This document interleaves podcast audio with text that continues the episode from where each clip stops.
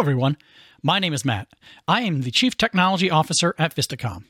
Thanks for joining us for this week's segment of Dear Matt, where I answer questions submitted by you about anything related to AV technology or our industry. My hope is to use my 30 plus years of experience in the audiovisual industry to help make your job a little bit easier. Today's question Are video projectors a dying technology?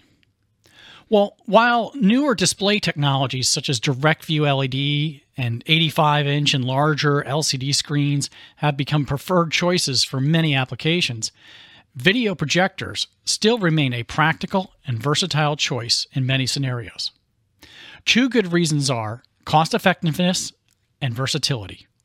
Projectors are still a provide a great cost to benefit ratio. Um, advancements in technologies such as laser light sources and ambient light rejection screens have allowed projectors to compete against LCD displays for performance while typically coming in at a fraction of the cost. Projectors' versatility stems from the fact that they can project an image at a distance from the screen and they can project on varied surfaces. This allows mounting projectors in ceilings so they can project images on a floor or on a lobby wall, for example, in a special application. They can project on curved surfaces. They can even be mapped, and we can project images on the sides of buildings for special events.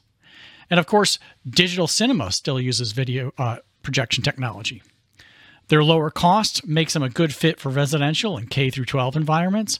And in control rooms, 4K resolution projectors are often used in backup command centers. In fact, we see them used in the mission control centers for NASA and SpaceX. And continued advancements are bound to keep video projection technology relevant for many, many years to come. And that's a wrap for today. I would love to answer any of your questions.